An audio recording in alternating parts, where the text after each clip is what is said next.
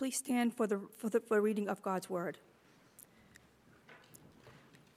Today's scripture reading is from 2 Corinthians 4:1-6. Therefore, having this ministry by the mercy of God, we do not lose heart.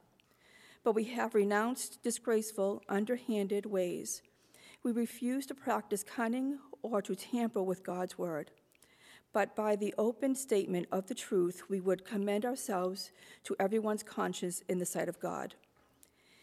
And even if our gospel is veiled, it is veiled to those who are perishing. In their case, the God of this world has blinded the minds of the unbelievers to keep them from seeing the light of the gospel of the glory of Christ, who is the image of God. For what we proclaim is not ourselves, but Jesus Christ as Lord, with ourselves as your servants for Jesus' sake. For God, who said, "Let light shine out of darkness," has shone in our hearts to give the light of the knowledge of the glory of God in the face of Jesus. This is God's word.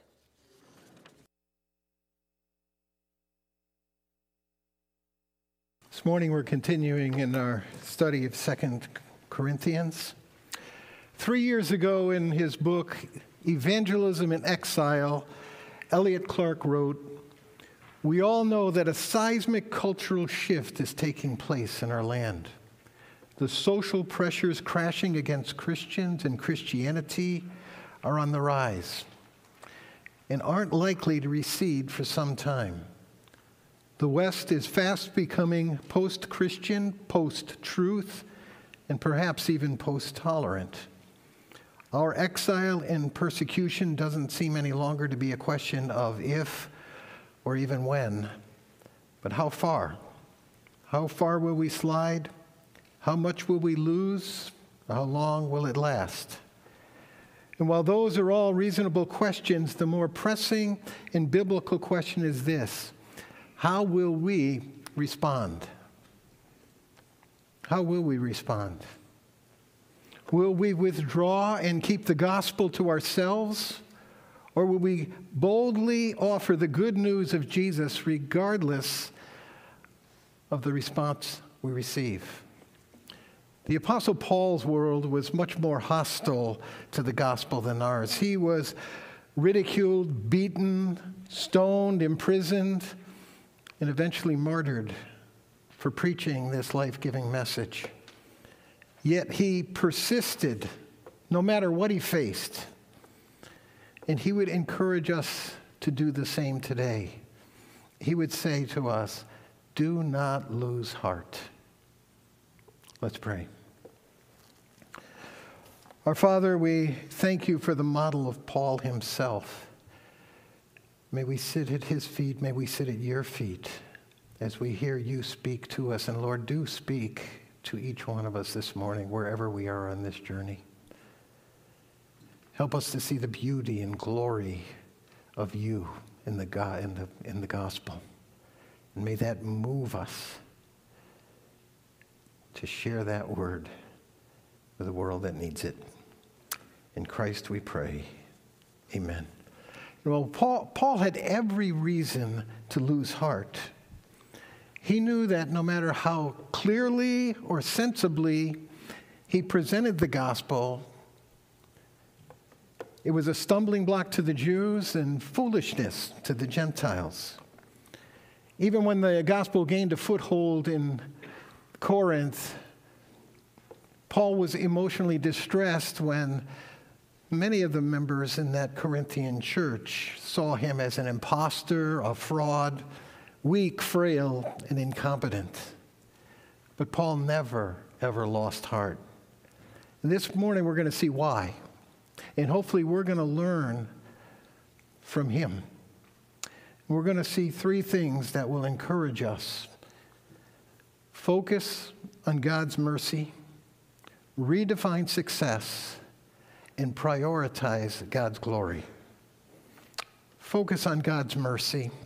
You know, our passage opens chapter 4, verse 1 with these words, "Therefore, having this ministry by the mercy of God, we do not lose heart." You know, we've seen this ministry that Paul had over the last couple of weeks. It's the New Covenant ministry, a ministry that brings forgiveness of sins and transformation from the inside out, a ministry that turns hearts of stone into hearts of flesh, that gives us a new life in the Holy Spirit itself. It's a glorious ministry. This ministry, Paul says, and he highlights right here, was given to him by the mercy of God. See, Paul knew he didn't deserve to have this ministry. He didn't deserve to have Jesus. Paul, previously known as Saul, had been a zealous, faithful follower of Judaism. He was a Pharisee on the rise, and perhaps he rose even to the apex, being a member of the Sanhedrin, the ruling class of the Jews. But he was commissioned by the leaders to be a defender of the faith. And as a defender of the faith, he went about feeling his duty was to stamp out Christianity. He ravaged the church, entered house after house, dragging out men and women, bringing them to prison. Acts 9:1-5. It records the time when God changed his life. I read, Saul, still breathing threats and murder against the disciples of the Lord, went to the high priest and asked him for letters to the synagogues at Damascus, so that if he found any belonging to the way, if he found any Christians, men or women, he might bring them bound to Jerusalem. Now he's on his way. He approached Damascus, and suddenly a light from heaven shone around him. And falling to the ground, he heard a voice saying to him, Saul, Saul, why are you persecuting me? And he said, Who are you, Lord? And he said, I am Jesus, whom you are persecuting. Paul's encounter with Jesus turned his life around. He wasn't pursuing Jesus. Jesus was pursuing him. He was saved by God's mercy and commissioned by God's mercy to take the gospel to the world. See, there's two reasons why God's mercy drove Paul's ministry. The first is the gratitude that he felt for God. You know, we've heard stories of somebody saving the life of another, and that person says, I owe my life to you. I want to serve you. And that was Paul's attitude toward Christ. And he says that should be all of our attitudes in 1 Corinthians chapter 6. And he says, you are not your own, for you were bought with a price. So glorify God in your body. You know, when we think about the depths of our sin, in the judgment of God that awaited us because of our sin, and then we feel the relief when we hear the gospel and believe in Jesus Christ and realize that all of our sins are forgiven and that we are given a new life, a new way, a new hope, a new peace. When we focus on that, when we look at that mercy, we will want to share that gospel. We'll want to share the good news of what Jesus accomplished, not just for us, but for others. The second reason that God's mercy drove Paul's evangelism was his desire to offer what he received. We hear it in the words he wrote in 1 Timothy chapter 1. Though formerly I was a blasphemer, persecutor, and insolent opponent, I received mercy. The saying is trustworthy and deserving of full acceptance that Christ Jesus came into the world to save sinners, of whom I am the foremost. But I received this mercy for this reason, that in me, as the foremost sinner, Jesus Christ might display his perfect patience as an example to those who were to believe in him for eternal life.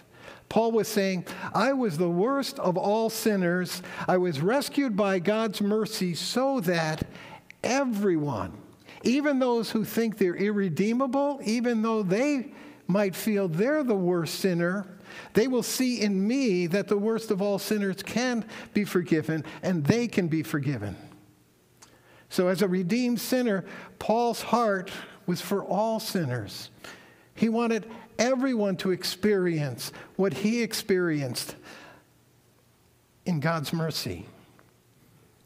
And so he wrote in Romans 1, "For I am not ashamed of the gospel, for it is the power of God for salvation to everyone who believes, to the Jew first and to the Greek." We should let God's mercy drive our desire to evangelize. And we should redefine success in evangelism. See, one reason we lose heart in sharing the gospel is that we feel like failures when we share and people don't accept Christ. We may share Jesus, person doesn't believe. We share Christ again, unbelief. Another one, rejection. When this happens over and over again, our heart sinks and we become more and more discouraged. According to a Barna survey, only 25% of boomers, that's my generation, so it's not the young ones, reported that they had had a conversation about Jesus that led someone to faith. Only 25%. You know, think about all those boomers over all the years who shared Jesus Christ, and only a quarter of them saw someone come to faith through what they shared. Three quarters never saw that. That's discouraging if we define success by numbers. But Paul didn't define success by numbers. Even though he witnessed thousands of conversions, he might have felt like, that's success. No, he had a different definition of success, and we see it in verses 2 through 4. It starts about how we share. But we have renounced disgraceful, underhanded ways. We refuse to practice cunning or to tamper with God's word. But by the open statement of the truth, we would commend ourselves to everyone's conscience in the sight of God.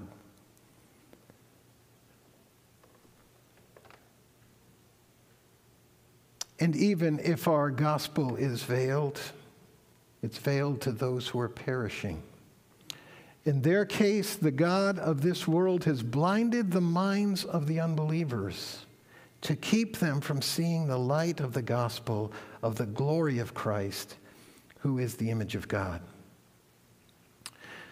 Paul knew that if the gospel was rejected, it was not the fault of the evangelist.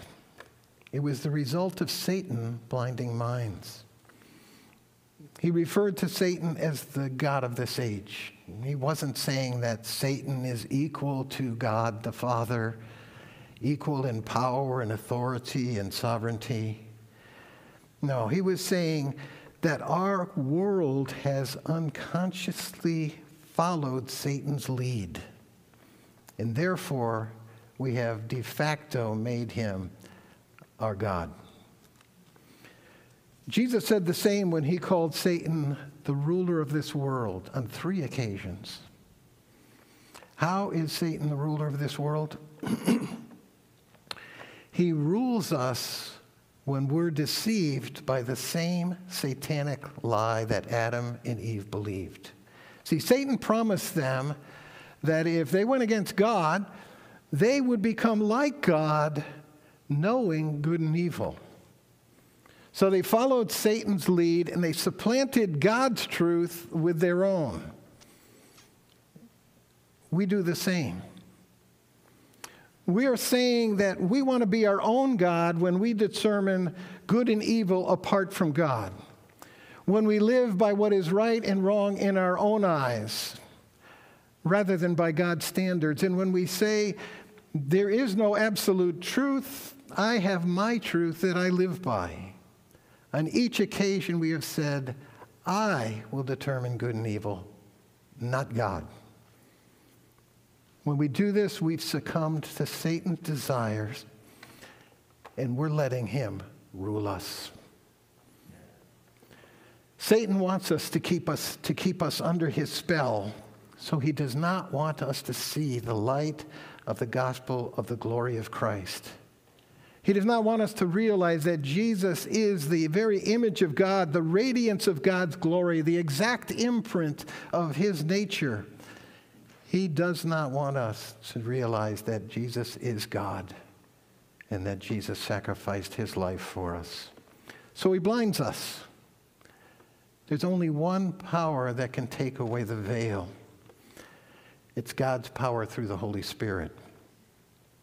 Now, the Holy Spirit uses the Word of God as his sword to cut into our hearts, to convict us of righteousness and judgment, to lead us to the point where we realize we need a Savior, and we find that Savior in Jesus Christ. We can share the Word of God, but we can't make the blind see. That's not success. That's the Holy Spirit's job. So success is when we fulfill our responsibility to be honest, forthright, purveyors of the undiluted truth of the gospel. When we do that, we're successful no matter what response we receive. You know, Jesus was rejected more often and more harshly than any of us. But he was successful, because he spoke truth in love, and he lived that out in front of them. That was his success. He glorified the Father. Let us accept that as our definition of success. See, Paul described the practices that we need to avoid if we're to be forthright. We're not to be peddlers of God's word. You know, it's tempting to be slick salesmen to win people over. Paul modeled the opposite. He renounced disgraceful, underhanded ways. You know, we often see that in commercials. The commercials pretend that they're looking out for us, and they're offering us a product, the product that will fulfill us. All the while, all they're trying to do is line their own pockets by making sales, and they know their product can't produce what they apparently are promising. Jesus can produce what he promises, but there's a cost to it. And sometimes we want to hide that cost. You know, a while back, I shared the gospel with a relative of mine, and she said, but if I accept Jesus, he's going to want to change my life, and I won't be able to do the things that I'm doing now that I want to be doing. Now, I knew if I said, don't worry about that. Jesus loves you. Just accept him. I'd be covering up. I'd be papering over the truth that is found in the gospel. I had to be honest and say, yes, he will change your life. And she has never accepted Christ. We can't cover up aspects of the gospel that people find distasteful. Paul said he would never tamper with God's word. You know, it's problematic to share messages in our culture which people don't like. Messages like, Jesus is the only way to God. It's difficult to say, you're a sinner. It's tough to say, you're not good enough to earn your way to God. Your religion doesn't get you to God. It's a lot easier to say God loves you. Just ask him into your heart and he'll come.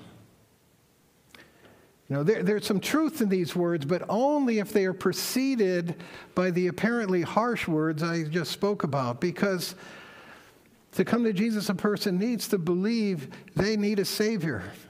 That means they need to hear that they're sinners, that that sin separates from the God and brings them under the judgment of God, and that they can't save themselves. So there's only one hope, to turn to God to save them, and He does through Jesus Christ, in Christ's death on the cross for all of our sins.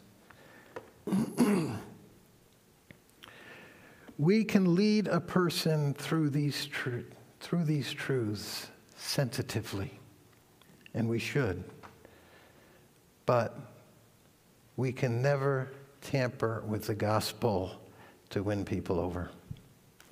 We can never manipulate people. You know, people might ask questions about hot-button issues, and our biblical answers will turn them away.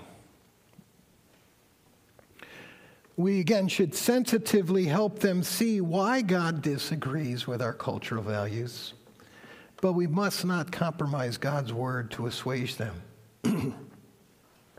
Honesty and authenticity are critical if our desire is to be successful in God's eyes. As Paul wrote, by the open statement of the truth, we commend ourselves to everyone's conscience in the sight of God. That's what matters most. We should present the gospel as though we were in the presence of God. Verse 5 captures another key element of successful evangelism. We read, "For what we proclaim is not ourselves, but Jesus Christ is Lord, and ourselves as your servants for Christ's sake," for Jesus' sake. In these verses, we see the I am third attitude again. It's not about us. We don't proclaim ourselves. We're third. It's not about us being impressive or safeguarding our reputations or ensuring that we don't upset somebody else or that we're canceled. It's about Jesus. He's first. It's about presenting Jesus for who He is and what He has done. It's about exalting Him as Lord. And it's about others. They're second. We proclaim Jesus as Lord and ourselves as your servants. We are servants of the people we share with. You know, when we offer the gospel, we can come across as arrogant, judgmental, and as though we're lording it over them, as anything but their servants. Do we speak in such a way that they feel we're their servants? That we're really wanting the best for them? Or do we make it about ourselves? The measure of successful evangelism is being forthright, honest, authentic, and truthful conveyors of God's word, exalting Christ as Lord. It's not about how many believe our message. As Paul wrote earlier, our message, our job, is to be the aroma of Christ and leaving the results to God. Chapter 2, verses 15 and 16. For we are the aroma of Christ among those who are being saved and among those who are perishing.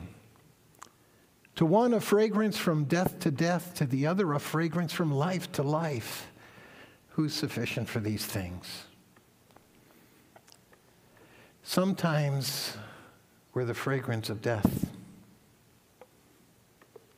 But even then, we're a success as long as we're the fragrance of Christ. We'll not lose heart if we focus on God's mercy, if we redefine successful evangelism, and if we prioritize the glory of God.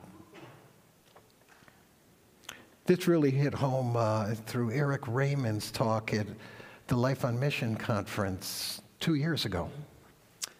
See, the biggest problem in our evangelism is that we're self-centered.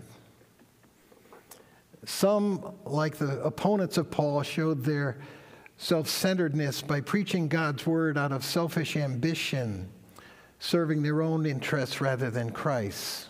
But more often, the problem with us sharing the gospel is our concern out of what other people are going to think of us. How will I come across?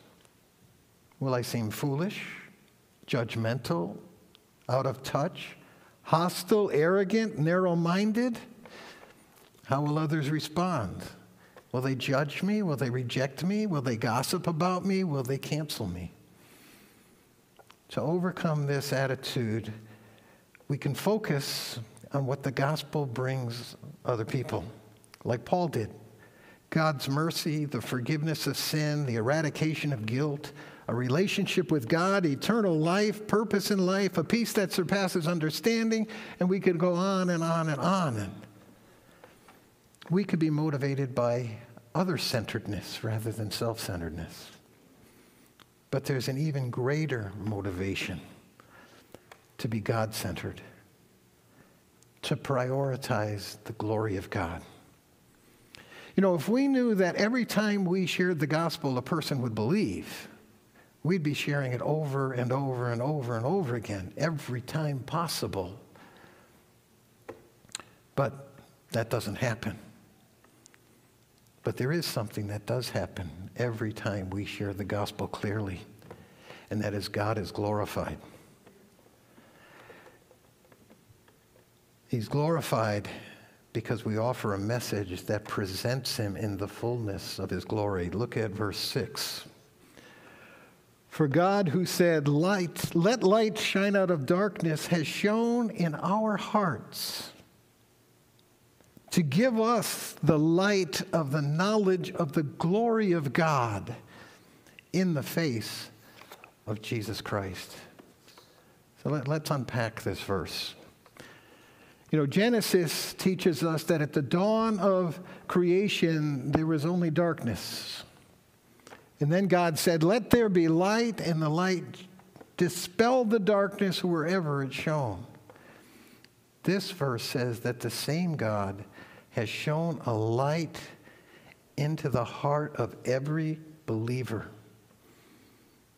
And that light is the knowledge of the glory of God. That light's the gospel. You know, we know it's the gospel because of that last phrase. This light shines in the face of Jesus Christ. We have a greater knowledge of the glory of God when we look at the character and work of Jesus. Psalm 19 says, "The heavens declare the glory of God." Our verse says that the knowledge of the glory of God is found in the face of Jesus Christ. You know, both are true. However, the latter supersedes the former. Creation declares the glory of God by showing his power, his majesty, his sovereignty, his lordship, his faithfulness, and to some degree, his wisdom and his love. But the life and death of Jesus Christ declares these as well, and often in a deeper and greater way because they are personalized. These attributes of God are personalized as we see God's work through Jesus Christ. And it reveals additional features of God's glory. For we would never understand how holy God is without sin coming into the world. We would never understand the justice of God if we never saw his judgment for sin. We would never see mercy and grace if we didn't see forgiveness. We would never begin to grasp the incomprehensibility of the grandeur of what God would go through for us out of his love. We would never see the full display of his goodness without realizing that we can become like Christ in our new lives, and the blessings we receive by giving the opportunity to share a message that touches people for eternity. The glory of God is on greatest display when we see his supremacy over death itself. And when we see the perfection of his wisdom as he brings an eternal plan together where he is both holy and just and loving and merciful and grace-filled, all brought together in one place, the cross of Jesus Christ. And the power and glory of God explodes in the resurrection and overcoming death.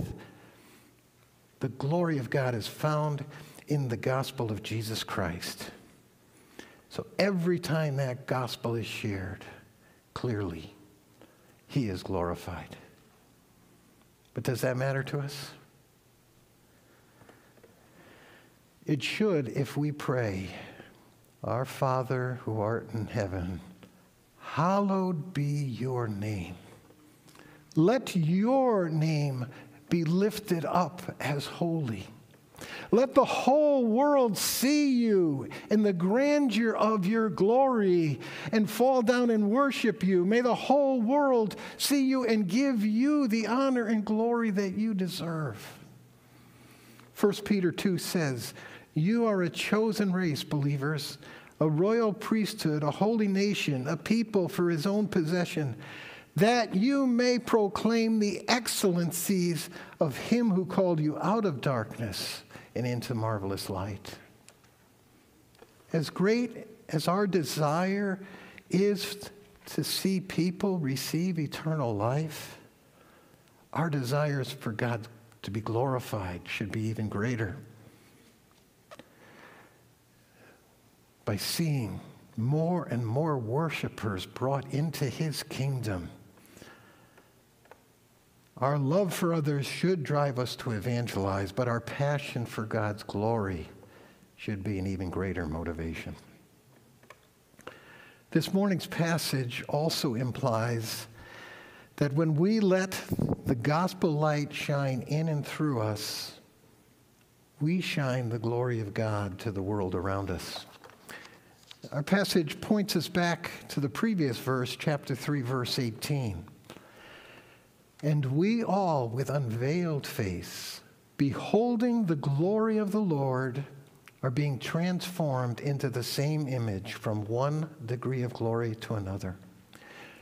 When we behold the glory of the Lord in the gospel, that brings transformation. That brings us being transformed into the same image of the one we're looking at, and that's Jesus. And we grow from one level of glory to a greater level of glory by doing what? By looking in the face of Jesus, by looking at the gospel of Jesus Christ, by beholding his glory. It's one of the reasons we say we need to preach the gospel to ourselves every day. That means to be the foundation, because that's where transformation of us happens, the continuing transformation. We are to be transformed when we are transfixed by Jesus, his person and his work. The key is to always be looking at Jesus, how he lived and what he accomplished. There we find our fulfillment in the grace of the cross. There we have hope. There we are filled with God's love. There we find security, purpose in life. Look at the gospel. Then we will shine the light of God's glory to the world. And that light will glorify God. Focus on God's mercy. Redefine success in evangelism, and most of all, prioritize God's glory, and we won't lose heart. We'll share the gospel whenever we can. Let's pray. Our Father, we again just are so grateful for your word, for the truth that you give to us, the perspective that you offer. May your Spirit drive that these truths home to my heart, God, for I know I fail. I thank you that you've spoken to me, and I pray that I won't move on without truly living at the foot of the cross. I pray that for each one of us, O Lord. Amen.